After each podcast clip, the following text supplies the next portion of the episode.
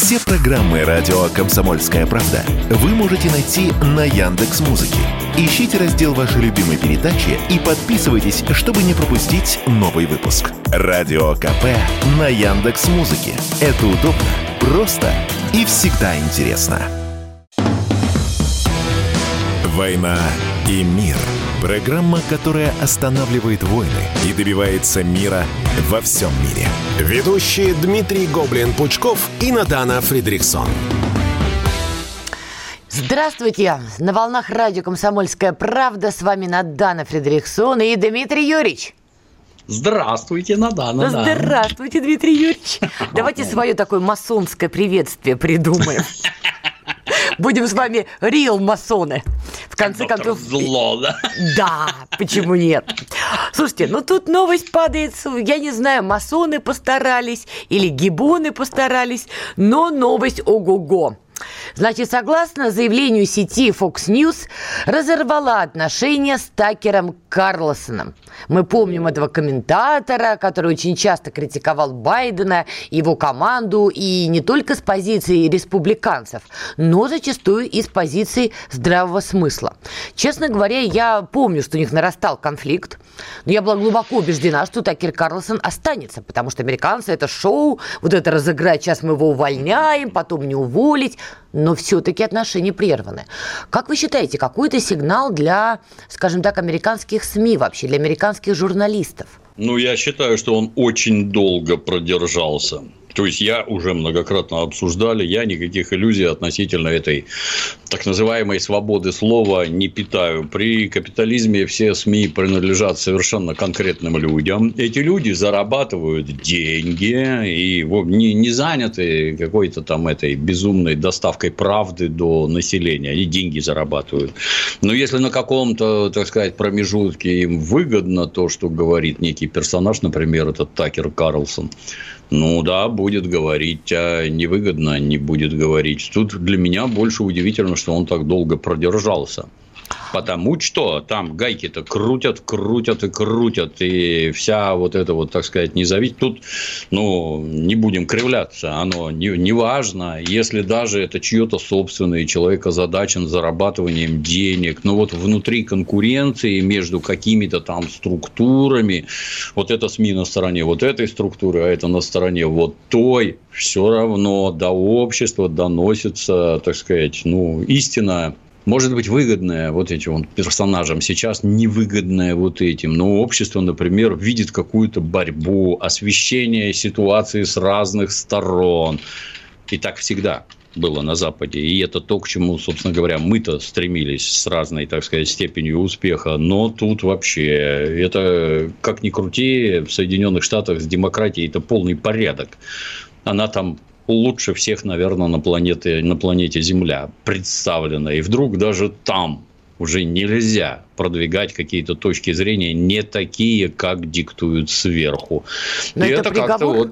свобод свободе слова в Америке. Ну, нет, мне не кажется, что оно вот сиюминутно все прекратится, там сверху упадет перевернутый медный таз, и больше мы никогда ничего не увидим. Это, ну как, звоночки, так сказать. А вот теперь вот уже не так. Посмотри, Такер Карлсон. Мне, кстати, интересно, а вот он, оставив эту должность, он продолжит ли он свою деятельность в Ютубе, например, интересно. самостоятельно? Он там то же самое говорить может совершенно спокойно. А если начнет, то с какой скоростью его там забанят, отключат ему канал? Вот это вот интересно. А так, да, видим поступательное движение к их их собственному тоталитаризму, когда мы и так уже видим, что все тамошние СМИ ходят строем, говорят только то, что надо, и вот эти вот редкие проблески, это именно редкие проблески, а не система, когда есть такая позиция, а если наоборот, нет, ничего подобного уже не осталось. Печально как-то. Я почему спросила, приговор ли это свободе слова по-американски, потому что Такер Карлсон был самый популярный и самый рейтинговый ведущий компании Fox News. Это все-таки частная компания компания. И да. увольнять э, такого золотого бычка, под которого приносили рекламные контракты, и немалые, это вообще не в американском стиле. Это я не знаю, что он должен был заявить, а, в общем-то, он был в своей парадигме а, ничего не надо было заявлять. Он на, на достаточно длинном временном промежутке говорил, в принципе, одно и то же. А это, по всей видимости, как-то вот не совпадает с тем, чего хочет их это так называемое глубинное государство, то есть правящий класс как таковой. Ну, не хотим вот это слушать и не будем. Ну, как-то так. А в этом ключе про Илона Маска что думаете? Долго он еще поиграет в рокера, панка с его сетью Твиттер, запрещенной в России до сих пор? Но он пока вот говорит, нам нужен адекватный президент. В интервью говорит Илон Маск, не уточняя, кого он имеет в виду, ослов или слонов. Ну, мне кажется, что как только дело дойдет до выборов и станет понятно, что этим пользуется Донни Трамп, и это может ему как-то в выборах помочь, вот тут говорить всякое и прекратит стремительно. Последняя шутка Илона Маска, если это действительно было, сейчас в потоке там этих изобретенных всяких новостей уже натурально теряешься, но ему там э, Стивен Кинг вроде как предъяву кинул, да. дескать, что это ты там, жалко 8 баксов за синюю галочку, а Маск бодро ответил, я вот Украине пожертвовал 100 миллионов, а ты не видел, что ответил Стивен Кинг. Я думаю, он думает, я думаю, он думает над ответом. Коль уж мы про Америку э, заговорили, потому что, мне кажется, это так связанные вещи. Еще один человек Барака Обамы, Барак Обама – это бывший президент Соединенных Штатов, вдруг кто-то забыл, да. напоминаю, еще один его человек занимает сейчас очень неплохую должность пресс-секретарь Госдепа США. Мы привыкли к Неду Прайсу, который выходил, что-то там заявлял. Он теперь будет работать конкретно на Блинкина, пошел на повышение. И теперь на его место пришел а, Мэтью Миллер – который был как раз-таки при Бараке Обаме. Он тогда работал в Министерстве юстиции, а с началом боевых действий на Украине вошел в Совет национальной безопасности и активно занимался пропагандой. Ну, как они это называли, отстаивал суверенитет в кавычках Украины. Но это человек Барак Обамы. Первый человек Барак Обамы – это пресс-секретарь Белого дома. И до сих пор не помню, как зовут эту барышню прекрасную, да, темнокожую. Домовенок а, Кузя ее обычно. Это, это так ее обзывают. Но это уже второй человек. Вот как вы считаете, Скажите, возможно ли, что Барак Обама негласно действительно приберет власть обратно к рукам, расставив везде своих фигу- свои фигуры? Ну, это вряд ли, что власть приберет, но, но то, что имеет серьезнейшее влияние, и это никаких сомнений не вызывает. Точно так же, как и гражданин Клинтон, и жена его, это исключительно влиятельные люди, которые, да, распихивать всех, так сказать, в структуре госуправления непременно надо, этим все занимаются всегда. Ну, это как у нас. Мы же не считаем нужным заниматься ООН, там, Олимпийским комитетом, все же хорошо, а потом раз нас отсюда выгнали, оттуда выгнали. Так вот, чтобы такого не случалось, и все эти организации теперь работают против нас, так вот, чтобы такого не случалось, на массе всяких серьезных постов должны стоять ваши люди. Обама, молодец, всех везде распихивает, не теряет хватку, и Клинтон не теряет, и жена его, несмотря там на уже отскакивающие мозги, тоже изо всех сил старается. Нам бы смотреть да учиться. Вот как я считаю. А вот если разбирать российское политическое поле, у нас можно выделить какие-то кланы? Вот мы говорим про американские кланы. А у нас что-то подобное? у нас башни в Кремле. Есть, а. конечно, как и везде, как абсолютно в любом социуме. Неважно, это там 8 А класс, бухгалтерия или оперчасть в тюрьме. Неважно, везде.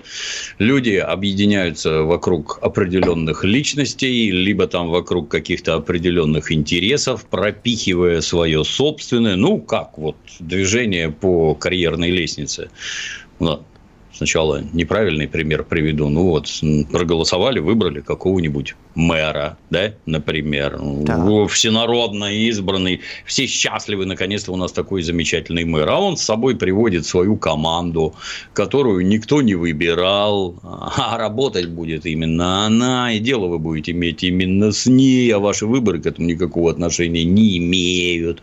Ну, так э, это смешной пример. А если по-нормальному, А вы кого-то то... конкретно имеете в виду? Нет, так везде, абсолютно Хорошо. везде, потому что все эти рассказы, что вот-вот его выбрали, это, понимаете, все решает. Не он дальше работает, а команда под его руководством, но они ни за что, так сказать, э, с позиции избирателя, они ни за что вообще не отвечают. Вот, а, ну а по-другому назначили нового начальника, а он своих людей поднимает наверх. Ну, вот, вот, например, из Питера начальник назначен в Москву. Естественно, он своих питерских подтянет. И это всех всегда страшно бесит. Ну, вот понаехали, елы-палы. Так а, а как? Вот в бизнесе семья, например, кум, сват, брат, все свои. В Советском Союзе за это, кстати, была уголовная ответственность, но теперь нам такое не надо, мы совершенно по-другому живем, и поэтому утыкивание всего и вся сыновьями, братьями, дочерьми, это считается хорошо, что, конечно, неправильно, но с точки зрения личной верности вот этому руководителю, который тебя поставил, это очень хорошо. Ну, и внутри башен такая же ситуация. Не там это, это не какое-то там злые-злые чары, чары там нагрянули.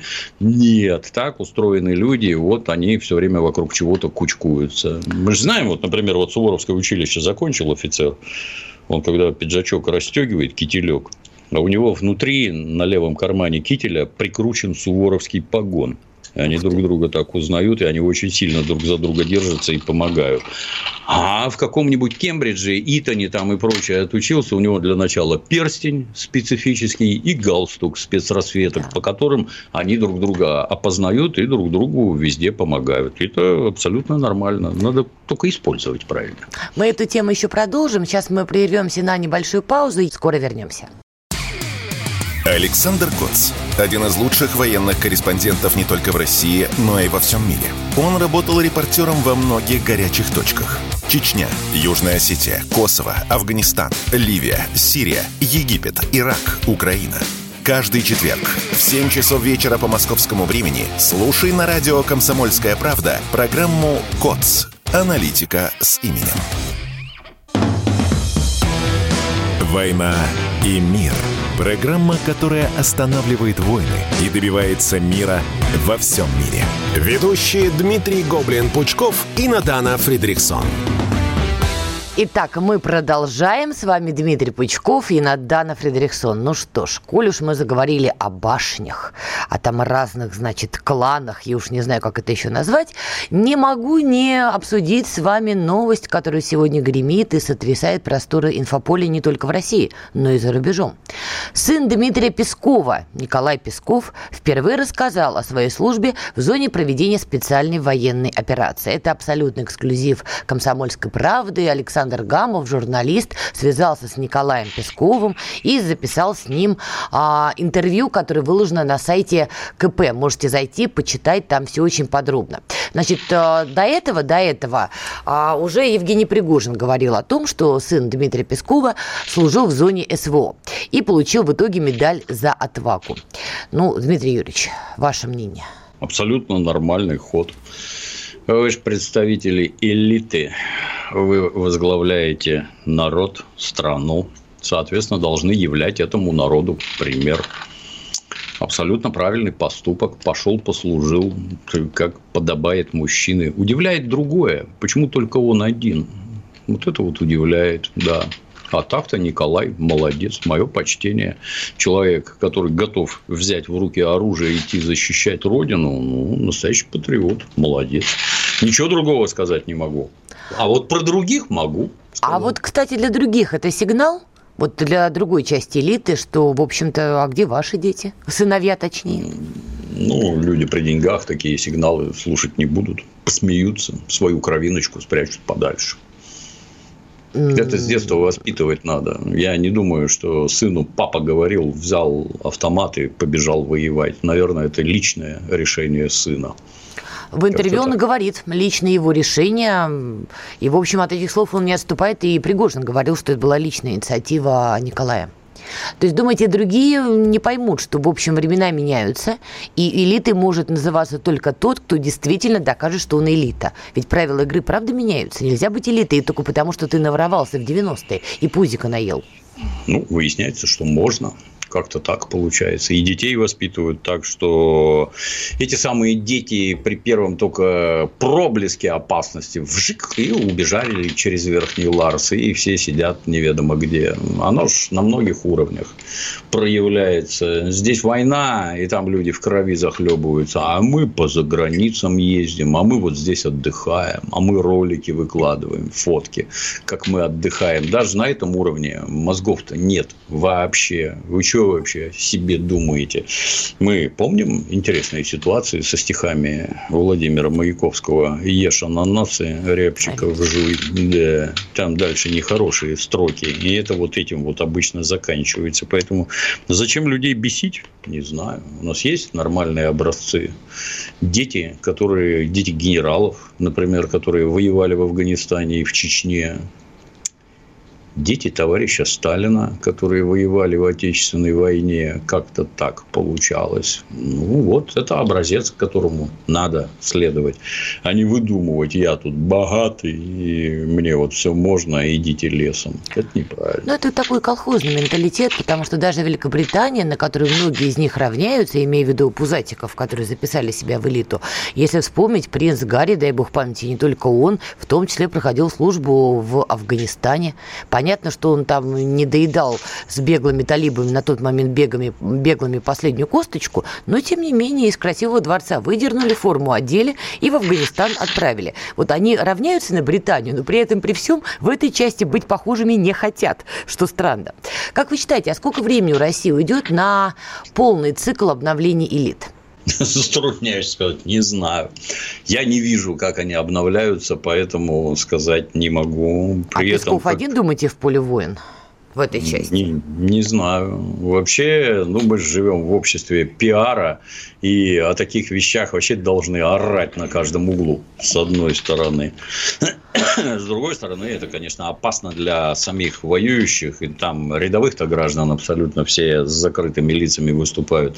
А сказать, что если вот здесь у нас, вот в этом подразделении воюет сын такого-то, ну, это смертный приговор подписывать так, наверное, не надо. По окончании, наверное, будут говорить, а пока вот так. Ну, а что касается обновления элиты, тут сложно сказать. Они же э, массово, например, куда бежать-то? кормовая база здесь, куда бежать? Надо оставаться здесь. А если ты хочешь остаться здесь, Придется перестать говорить то, что ты говорил обычно. Это раз. Придется поддерживать курс партии и правительства. Нравится тебе это или не нравится. Ну, чтобы хотя бы деньги не потерять. И поэтому граждан, которые вот в данный момент тупо затаились и просто молчат, имея в уме плохое, их гораздо больше, чем можно подумать. Обновляется ли при этом элита? Ну, я как-то сильно сомневаюсь. Хотя, да, вот с точки зрения этих горячо любимых нашими детьми социальных лифтов, там, открывшихся возможностей. Вот сейчас социальные лифты с такой скоростью ездят, что уже, по-моему, на сверхзвук переходят. Это раз бизнес-возможностей такое количество на фоне этих убежавших и тотальной нехватки всего, чего надо для э, индивидуального развития страны в условиях санкций и во время боевых действий. Только успевай разворачиваться. Столько возможностей перед тобой. А нет, ничего не слышим. Вот, спрятались за кордоном. Ой-ой-ой, какой ужас. Помогать надо родной стране. Все возможности есть для этого. Тут логично продолжить этот разговор темы Украины, и тут действительно поступают, на мой взгляд, очень интересные сигналы. Ну, не то, чтобы я прямо хронологию соблюдала, но все, все это новости сегодняшнего дня. Итак, значит, глава ГУР Украины Буданов выходит с заявлением, что Киев и Москва ведут переговоры про обмен пленными всех на всех. Формула такая. И это меня уже, значит, я вскидываю бровь. Дальше я начинаю бегать по информационному полю и встречаю а, публикацию в издании «Политика», где говорится, Киев получил от Вашингтона такое же предостережение, как Кабул перед сдачей талибам. Потом еще проходит время, выходит Зеленский и говорит, вы знаете, со стороны Белоруссии мы угрозы не чувствуем. А еще полгода назад он кричал, что именно оттуда вот русские-то на него и пойдут. Но и главное, президент Украины Зеленский уволил руководителя Центра противодействия дезинформации Полину Лисенко. Это вот под э, началом этой барышни плодились фейки про Бучу, унитазы, массовые расстрелы мирных, которые якобы российские солдаты делали. И все это за один день. Дмитрий Юрьевич, мне начинает казаться, что СВО заканчивается, нет? Ну, во-первых, э, менять пленных всех на всех, ну, это как-то странно. Там вообще все это совершенно индивидуально продвигается, а не всех. Первое, и оно же главное. Сколько десятков тысяч пленных находится на территории Российской Федерации, украинских? Десятков тысяч.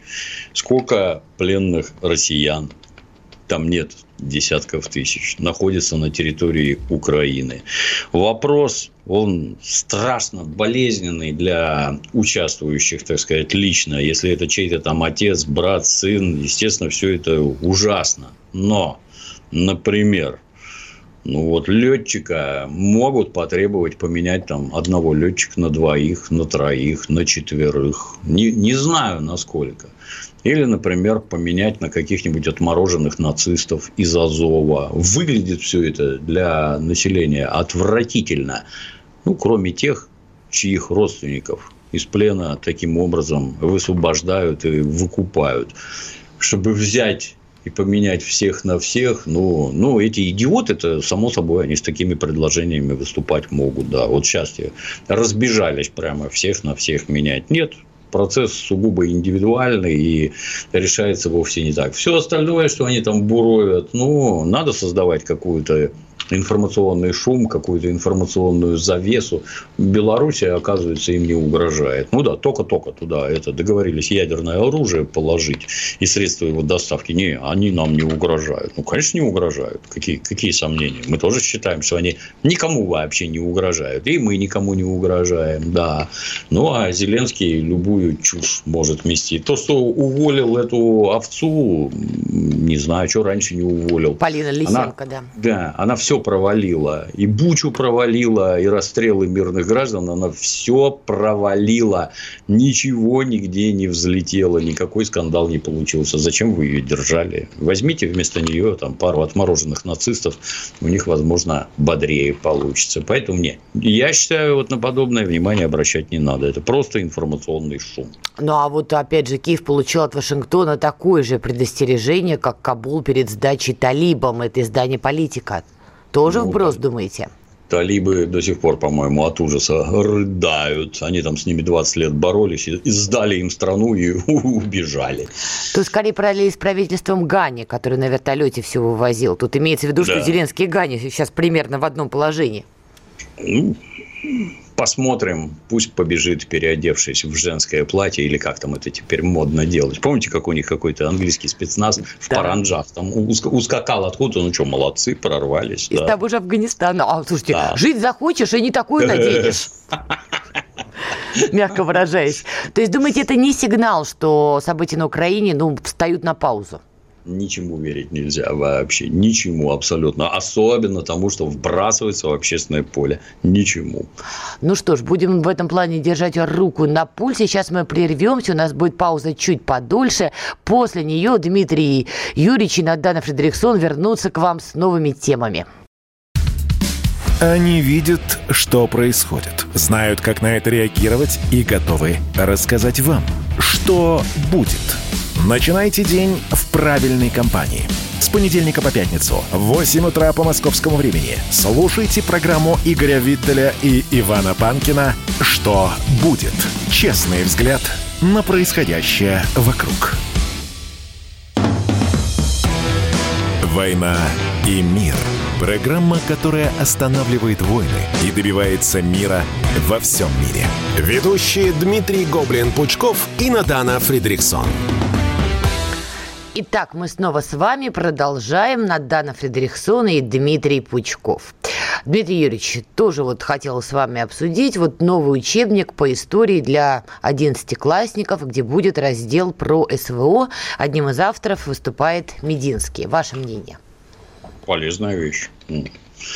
А не рано? Во-первых, э, нет, конечно. Поздно уже, в общем-то. Это все гораздо раньше объяснять надо всем, абсолютно.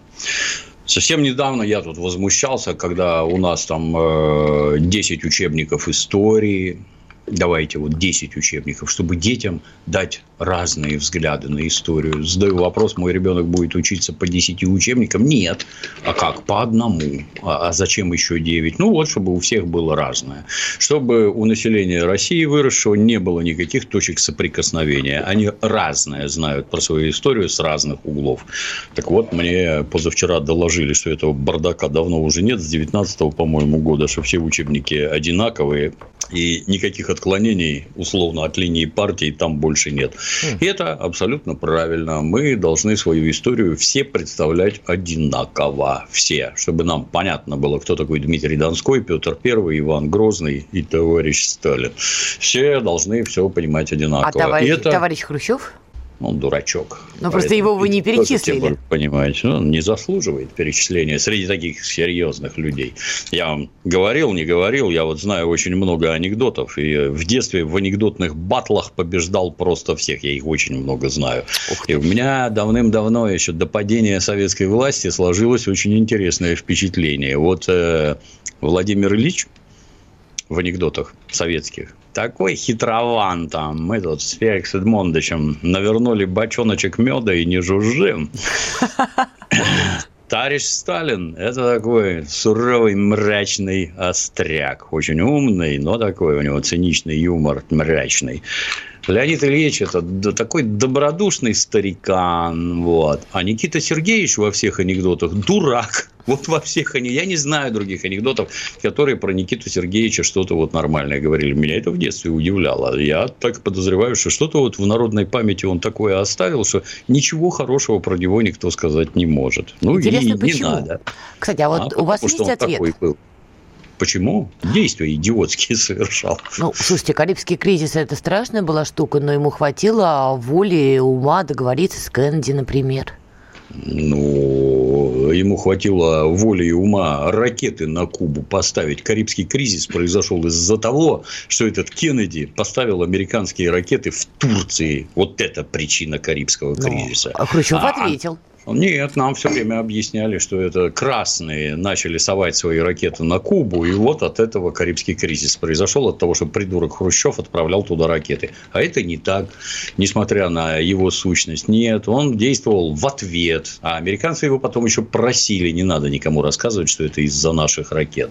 И вот так вот оно в мозгу оказалось. Но при всем при том, ну вот как-то никакие его поступки лично я адекватными назвать не могу. Он ломал все, что построил Сталин, ломал именно. Я помню, как я стоял в очередях со старшей сестрой за кукурузным хлебом. То есть, вот этот персонаж ухитрялся устраивать еще и недостаток пищевых продуктов. Вот это да, это помню. А хорошего я про него ничего не скажу. В контексте э, учебника истории и вообще молодого поколения россиян, у которых действительно большая раскалибровка в голове по поводу нашего, казалось бы, общего единого прошлого. А у них действительно безумная раскалибровка. Вот Ваше мнение, надо ли им подробно рассказывать, например, о ну, назову вещи своими именами, о советской цензуре, например, о конфликте, там, условно, Высоцкого с властью, включая Брежнева. Вот эти вещи честно им надо объяснять. Было вот так, привело к тому-то. Или лучше замолчать, подрастут, поймут. Ну, можно рассказать, как было вот во всем мире и какие социальные свершения повлекло становление Советского Союза. Как, например, под действием коммунистов в капиталистическом мире образовался этот, как его, средний класс, хороший уровень жизни, исключительно под воздействием коммунистических преобразований.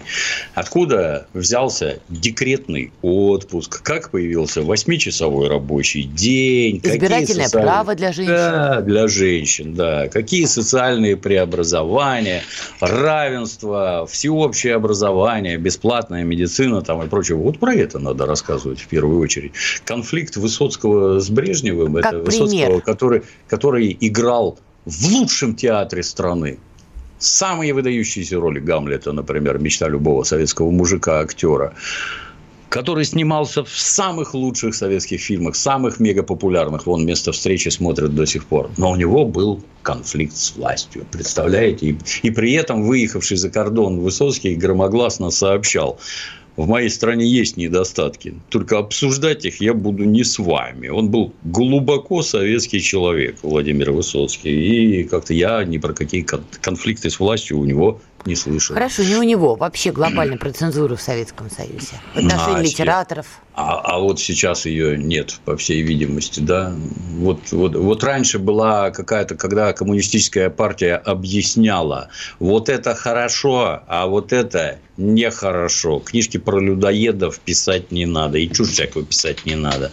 Было некое, скажем так, патерналистское отношение, когда со взрослыми людьми государство общалось как с детьми, объясняя, что хорошо, а что такое плохо. Так не могло продолжаться всегда. Вот я в этом вот твердо уверен. Но отдельных персонажей надо приводить в чувство. Интересует ли нашу страну, например, творчество какого-нибудь Сорокина, где там людей в печах жарят, едят дружно, людоеды во главе со священником там и прочее. Для меня такое очень и очень странно. Это какая-то маргинальная фигня, которая должна жить в своем уголке тихом, как наркомания, проституция и им подобное. Ну и вот. А вот у нас пришел некий министр культуры, который сказал, что вам государство деньги на кино дает. И теперь будет государственный заказ на патриотическое кино, не на вашу эту антисоветчину вонючую, а на патриотизм. И они все хором завыли. Да, это же цензура. Да, цензура. Только заказчик платит деньги, а ты будешь делать то, что тебе заказывает заказчик. И вчерашние антисоветчики сегодня прилежно строчат патриотические сценарии. Как так получается, я даже не знаю. Вроде цензуры нет никакой. Так, отвечая на мой вопрос, то есть надо в учебниках для школьников рассказывать про эпизоды, в том числе когда советская власть цензурировала, не знаю, там, поэтов, писателей, литераторов, журналистов? Мне затруднительно сказать. Я могу сказать твердо одно. Вот окружающие меня люди постоянно орут. Нам все время врали, вот нам все время врали про историю. Задаешь вопросы, ты где это взял? Ну, вот я в школе в учебнике читал. Ну, понимает ли человек, что в школьном учебнике ему историю преподносят Э, в изложении для детей, даже для десятиклассников. Это все равно для детей. Ну, и если вы в этой самой истории собираетесь делать акценты именно вот на это, мне это все время напоминает. Давайте поговорим о христианстве. Вот при христианстве была инквизиция, в рамках которой людей жгли заживо. В Европе, да. А где угодно. У нас тоже протопопа Аввакума сожгли, вы не сомневайтесь. У нас тоже все было хорошо. Возможно, вы не знаете, как староверы которые сами себя жгли, чтобы Петр Первый к ним вообще не прикасался. Это То да. есть их доводили до самосожжения. Они горели семьями, поселениями, запирались в церквях и сжигали себя сами, чтобы к ним не прикасались петровские солдаты. Так вот, если мы будем говорить про христианство в этих самых детских учебниках, давайте говорить про инквизицию только. Потому что там людей заживо сжигали на кострах. При этом давайте забудем вообще, что христианство привнесло в нашу культуру, как преобразило дикие племена, что вообще вот со всех... Не-не-не-не-не, давайте про инквизицию. Вот это, на мой взгляд, неправильно. Я поняла. Ширше надо смотреть. Да. То есть, если освещаем одно, освещайте другое. То есть, давать некую Конечно. многогранность. А при Здесь... этом, это знаете, вот я чуть-чуть договорю буквально. Вот есть был такой замечательный китайский вождь Мао Цзэдун который, я при нем еще жил когда-то давно, которого ни у нас не любили, ни на Западе, там, нигде вообще. Мао Цзэдун помер. Вот что делать с Мао Цзэдуном? Это, ну, это не аналог Иосифа Виссарионовича, ну, рядом. Вот китайская коммунистическая партия давно решила, 80% того, что сделал Мао Цзэдун, было для Китая полезно, а 20% нет. 80%, 20% перевешивают. А дальше вот давайте уже будем как-то спокойно это дело изучать. Вот ну, так. Тут я с вами соглашусь. Мне повезло. Я училась в тот период, когда история подавалась именно многогранно. То есть нам рассказывались и отрицательные черты эпохи, неважно, какую эпоху мы брали, и положительные черты эпохи. Будь это Петр I, с одной стороны провозгласил империю, с другой стороны город там на а, костях. Не без этого. Это что... неправда. Господи, боже мой, что, что Питер строили Венеция наемные работники, приглашенные из турецкой у, Османской как империи. У, как у Мицкевича, Венеция богами создана, а Петербург построил сатана. Это ложь с Запада. Нет, отрядили там 20 тысяч из Архангельска, 20 тысяч Кого? из мужиков. мужиков. У нас крестьян. все так строили. У нас все так строили, абсолютно. У нас так мало людей, что на таких просторах вы в другом месте людей не насобираете. Документы есть, сколько умирало. Их надо показывать людям, чтобы вот этой вот брехни не было категорически. Люди вон в Таиланд в отпуск ездят и там помирают. Не говоря уже о том, что на строительстве Питера кто-то помер. Нет, ну давайте так, не... там точно люди умирали. Не бывает такого, что строят ну, город, и все, значит, как это ля-ля-ля, все хорошо. Вы же знаете, что город город стоит на болотах. Так вот здесь было 48 деревень. Крестьяне на болотах не живут. Продолжим после паузы. Знаете, как выглядит экономика? Она выглядит, как Никита Кричевский. Знаете, как звучит экономика? Правильно, как Никита Кричевский. Никто вам не скажет, когда и как долго что-то будет расти или падать. Никто. Никто, потому что Нострадамуса и прочих ясновидящих нет, не было и не будет. Каждую среду в 7 часов вечера слушайте программу «Экономика» с Никитой Кричевским на радио «Комсомольская правда». «Война и мир» – программа, которая останавливает войны и добивается мира во всем мире. Ведущие Дмитрий Гоблин-Пучков и Надана Фридриксон. Мы с вами, мы продолжаем. Дмитрий Пучков, Надана Фредериксон. Давайте на последней части попробуем немножко блицем, потому что осталось несколько так, так. тем, и хочется все успеть обсудить.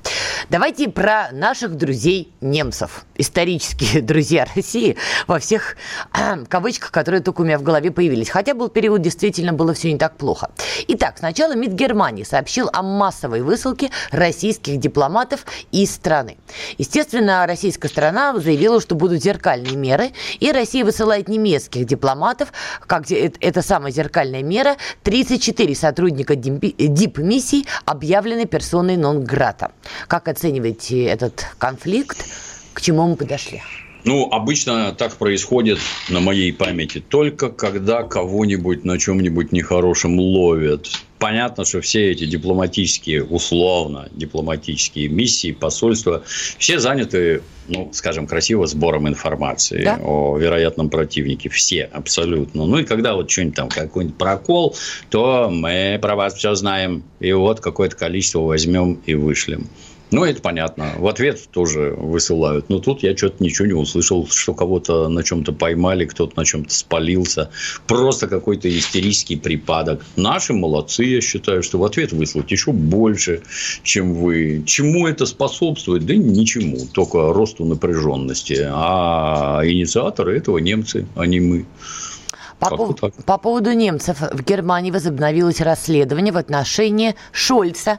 И сейчас на полном серьезе рассматривают вариант, что, возможно, будет его отставка. Значит, Следственная комиссия в парламенте, в парламенте Гамбурга возобновила слушание по делу восьмилетней давности, когда Шольц не был канцлером и даже не работал в Берлине в правительстве Меркель, но занимал пост мэра Гамбурга. Именно при нем налоговые органы города провалили расследование крупнейшей в истории страны банковской аферы, а затем попытались ее замять. И вот сейчас все это обратно сыпется на Шольца.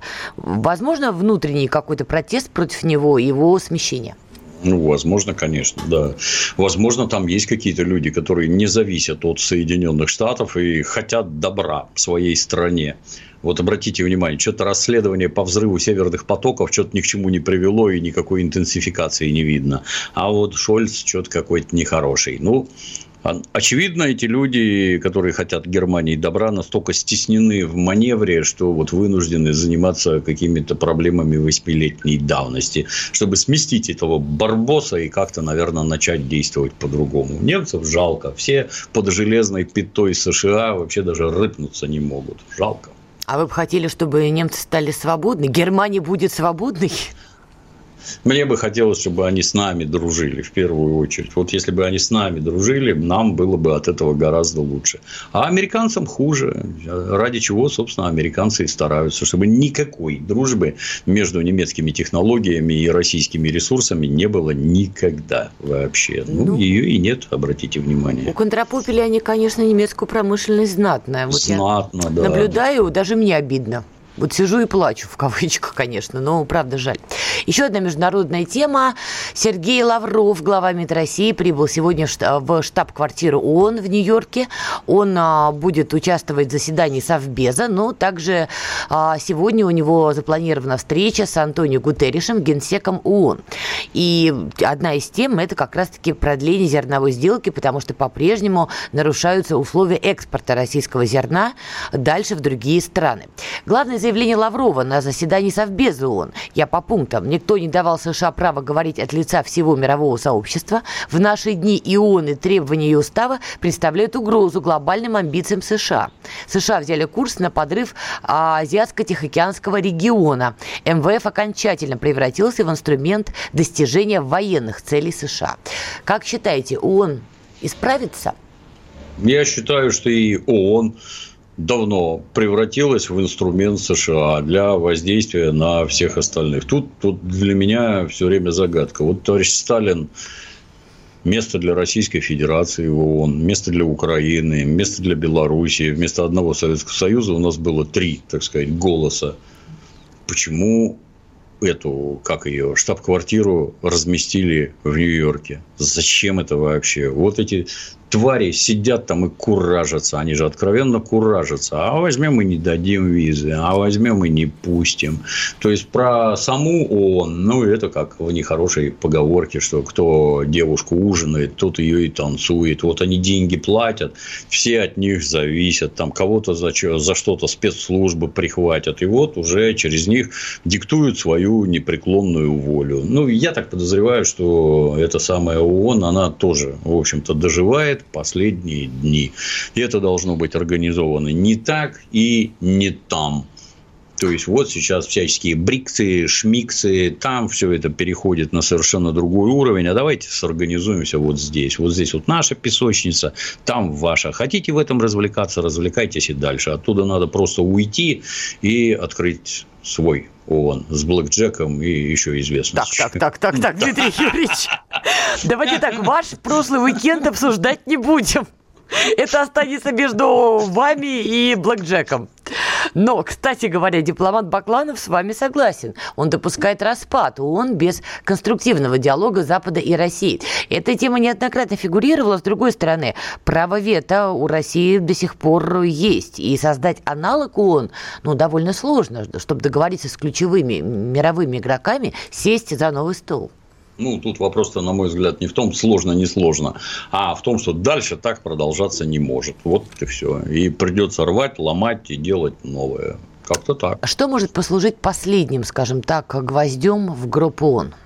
Уже столько всего накопилось, но пока живы действия США. Вот все, чем они занимаются по разжиганию конфликтов по всему земному шару, вот они до этого и доведут. С какой скоростью и с какой интенсивностью угадать нельзя. Но то, что они сами его доломают, это у меня никаких сомнений не вызывает. Так, а что у вас там было на выходных? Как я, был в городе, я был в городе Тула, общался с туликами. О чем? Рассказывал, как мир устроен, всякое такое. Ходил в музей оружейный в городе Тула, замечательный вообще. Музей обороны города Тула вообще.